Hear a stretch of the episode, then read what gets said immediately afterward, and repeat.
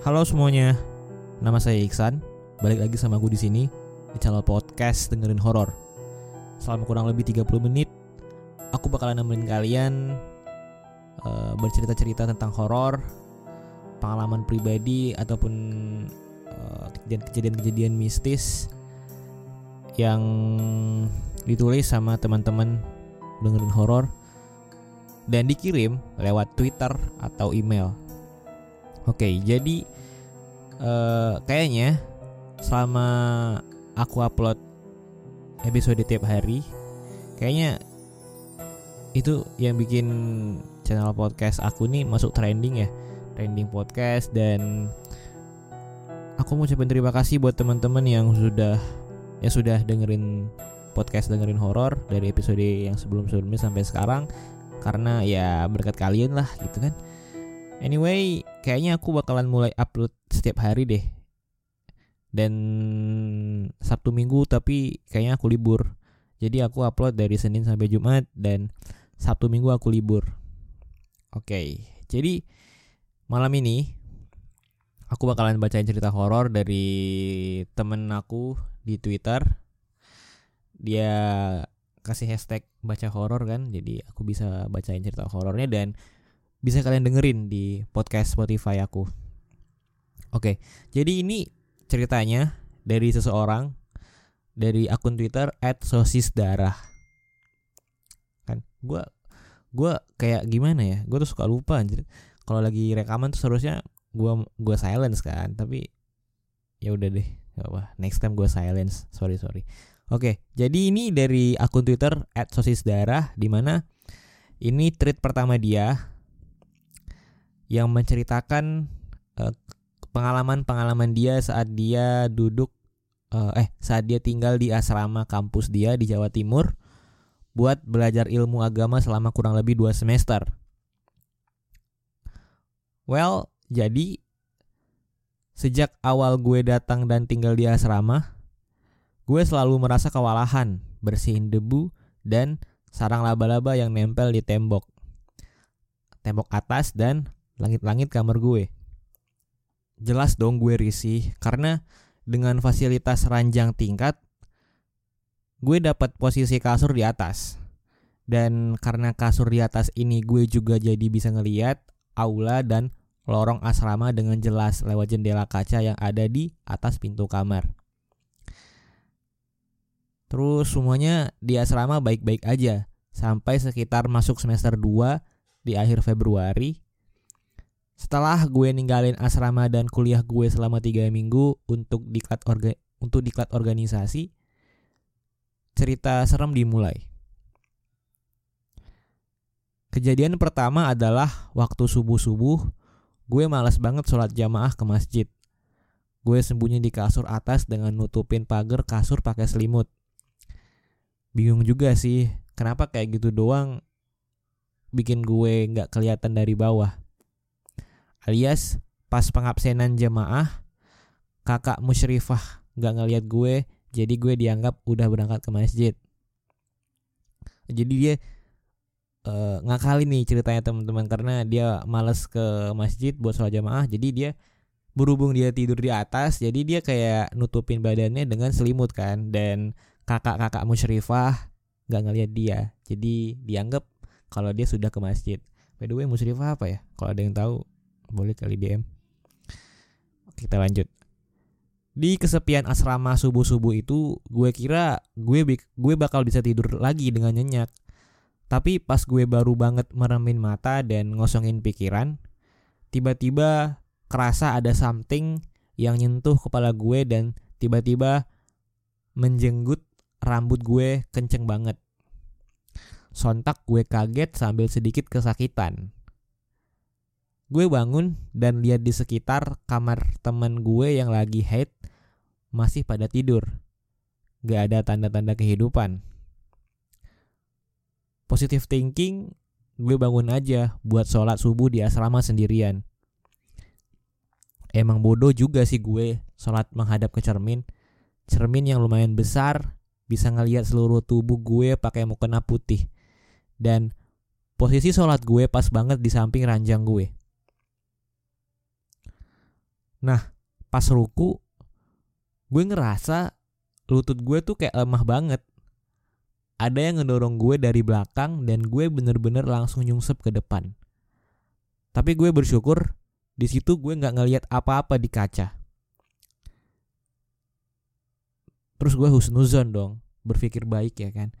Mungkin gue lagi nggak enak badan. Tapi gue ngerasa badan gue sehat-sehat banget. Masa iya tiba-tiba lagi ruku terus jatuh. Akhirnya gue pindah posisi sholat gue. Abis sholat, jujur gue mulai ngerasa takut. Akhirnya gue bangunin teman-teman gue yang lagi haid. Toh, mereka juga mesti siap-siap buat sobakul luka. Sobakul lugah tuh apa ya? Nggak cuma hari itu, kejadian aneh juga sering terjadi setelah tengah malam. Pernah gue nugas nugas sendirian sampai sekitar jam 2 malam. Posisi gue duduk di lantai kamar, bukan di kasur. Oke, jadi ada lagi kejadian setelah, uh, setelah tengah malam dia nugas sendirian sampai jam 2 malam. Terus dia posisinya lagi duduk di lantai kamar, bukan di kasur. Faktanya, hampir semua orang di kamar gue pernah ngerasain hal ini.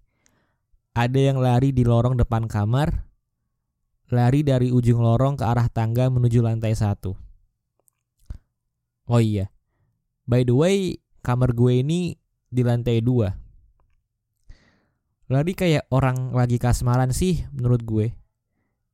Tapi tabrakan kakinya sama lantai keras banget sampai kedengaran dan bikin lantai bergetar. Bentar. Bentar bentar gue gue masih kayak salah baca sih. Kayak gue baca ulang ya. Hampir semua orang di kamar gue pernah ngerasain hal ini. Ada yang lari di ada yang lari di lorong depan kamar. Oke, ada yang lari di lorong depan kamar lari dari ujung lorong ke arah tangga menuju lantai satu. Oh ya, by the way, kamar gue ini di lantai dua. Hmm, oke. Okay. Ada yang lari dari ujung lorong kamar dia, which is kamar dia di lantai dua, menuju lantai satu. Lari kayak orang lagi kasmaran sih menurut gue. Tapi tabrakan kakinya sama lantai keras banget sampai kedengeran dan bikin lantai bergetar. nggak gue gue di sini nggak permasalahin lari orang kasmaran gimana ya karena ya lu tahu sih lari orang kasmaran gimana ya ya buru-buru gitu loh maksudnya. Yang gue yang gue ini yang gue pikirin lari pas tabrakan kakinya tuh gimana maksudnya? Sam sampai kedengaran dan bikin lantai bergetar. Kaki terus kebentur ya? Mungkin saking semangatnya kali ya sampai bergetar-getar gitu lantainya. Terus akhirnya gue berhusnuzon lagi kan. Gue berpikir mungkin ada yang lari keluar kamar pakai piyama dan takut ketahuan musyrifah. Akhirnya gue pindah posisi nugas dari lantai jadi naik ke kasur atas sambil sesekali gue lihat ke lorong dan aula dari jendela gue. Tapi gue tungguin tuh orang gak balik lagi. Sampai sekitar jam 3an malam sambil nugas, gue putusin untuk bodo amat dan tidur. Pas gue mau tidur, tiba-tiba aja dengar suara gong gamelan dari aula. Terus gue otomatis lihat lagi dong lewat jendela, tapi gak ada apa-apa. Akhirnya gue panggil nama beberapa temen kamar gue berharap masih ada yang bangun dan dengar sesuatu yang sama. Tapi nihil. Semuanya udah tidur. Ya udah dong. Gue lupain kejadian itu dan ikut tidur. Terus nggak kapok setelah kejadian subuh-subuh yang kemarin, gue ngulangin lagi kesalahan yang sama. Gue ngulangin gak bangun pas dibangunin sholat subuh berjamaah. Tapi bedanya gue langsung sholat subuh setelah kakak musyrifah ngabsen. Gue masuk kamar mandi, gak cuma buat wudhu aja. Jadi pintunya gue tutup Dan baru aja gue selesai buang air kecil, tiba-tiba ada yang ngetok. Terus gue bersikap biasa aja kan, gue cuma bilang, iya iya bentar gitu. Pas gue keluar, teman-teman yang lagi hate masih tidur semua. Ya udah, gue bangunin yang paling deket sama kamar mandi. Kasurnya juga di ranjang bawah. Panggil aja namanya Avi. Nama samarannya Avi. Tapi pas gue bangunin dia, dia bilang, apa sih? Aku nggak mau ke kamar mandi. Ya udah, gue pikir mungkin yang tadi itu ngetok malah tidur lagi. Akhirnya gue pakai mukena di depan cermin dan siap-siap sholat dan terjadi lagi kayak kemarin ada sesuatu yang narik bagian belakang mukena gue. Nariknya sih sebentar dan sekali. Tapi cukup kenceng. Sampai-sampai bikin kepala gue auto nenggak ke atas dan bikin sakit tulang belakang leher gue. Dan dia nggak tahu sih kayaknya siapa yang narik dia ya. Kayak kemarin itu sebelum-sebelumnya kan sampai ditarik bukan nah belakangnya. Kayak lu tau gak sih? Dongak gitu. Dongak dongak ya kan? Tahu nggak dan nggak cuma itu. Karena bagian wajah mau kena gue kelonggaran akhirnya gue pakai jarum pentul yang karena kejadian itu bikin besinya mepet ke kulit leher gue. Dan itu sakit. Tapi bukan bagian yang bukan bagian yang tajam ya. Terus itu mepet ke kulit lehernya dan untung aja nggak sakit. Eh dan itu sakit sorry. Gue kaget dong ketakutan dan pengen nangis. Akhirnya gue sholat di samping ranjang Avi alhamdulillah pas sholat gue nggak kenapa-kenapa. Dan di antara kejadian-kejadian tadi ada satu kejadian yang aneh dan paling aneh yaitu di awal-awal libur pandemi kampus ngasih libur selama dua minggu yang bikin gue bingung mau pulang ke Bogor atau enggak. Sementara gue kebingungan, teman kamar gue pulang satu persatu. Sampai akhirnya gue tinggal di sendiri di kamar. Dua malam lamanya gue sendirian di kamar, masih inget banget itu malam Rabu dan malam Kamis. Malam Rabu semuanya baik-baik aja. Karena gue numpang di kamar sebelah bareng temen gue. Sedangkan malam Kamisnya gue males. Teman kamar sebelah juga nggak mau diajak tidur di sini. Dan ya udah, gue bodo amat deh. Gue bodo amat dan tidur sendiri. Semoga nggak ada apa-apa. Gue siap-siap tidur sekitar jam 12-an di kasur. Kasur bawah punya temen gue, Uyun namanya, tapi disamarin. Yang bagian atasnya ditempatin sama Dira. Nama samaran lagi. Hari-hari sebelumnya emang gue sering nebeng di kasurnya Uyun dan biasanya emang kelihatan rambut Dira menjuntai dari atas kalau malam. Malam itu akhirnya gue berhasil tidur. Ini ini point of view-nya si penulis ini uh, numpang di kasurnya temannya. Kasur nama temannya Uyun yang mana kasurnya tuh di bawah. Sementara kasur atas namanya tadi uh, Dira. Dan di situ di kasur itu si penulis bilang kalau dia tuh bisa maksudnya udah terbiasa lah lihat rambutnya si Dira itu menjuntai ke bawah kan. Oke jadi malam itu akhirnya gue bisa tidur Meskipun belum nyenyak, tapi pikiran gue udah kosong. Gue rasa itu di fase menuju nyenyak. Tapi anehnya tiba-tiba ranjangnya goyang. Dan lu tahu kan, kalau misalnya ranjang cuma bisa digoyangin dari atas kasur. Kalau yang nempatin gak bisa diem, dan beda lagi kalau ada gempa jadi kasur lihat jadi ranjangnya tuh bisa gerak kalau misalnya orang atas nggak bisa diem.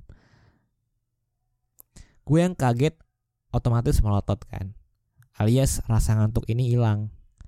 Ya udah gue selimutan sambil nyemilin sambil nyempilin kuping gue pakai headset karena pikiran ini udah mulai negatif. Untuk yang kedua kalinya gue mau coba tidur dan benar-benar berhasil sampai sekitaran jam setengah empat pagi gue bangun dengan mata yang masih sipit-sipit gue ngeliat lagi ke langit-langit kasur Uyun. Eh ada rambut dira. Udah biasa nih dalam hati gue. Terus gue tidur lagi tanpa merasa ganjil sebelum akhirnya pas pagi-pagi gue bangun dan sadar kalau gue di kamar sendirian. Setelah itu gue pun langsung minggat dari asrama karena gak bisa bayangin gimana malam Jumat di kamar itu sendirian Waduh gue merinding ya kenapa ya jadi selama ini tuh dia tuh sendirian men.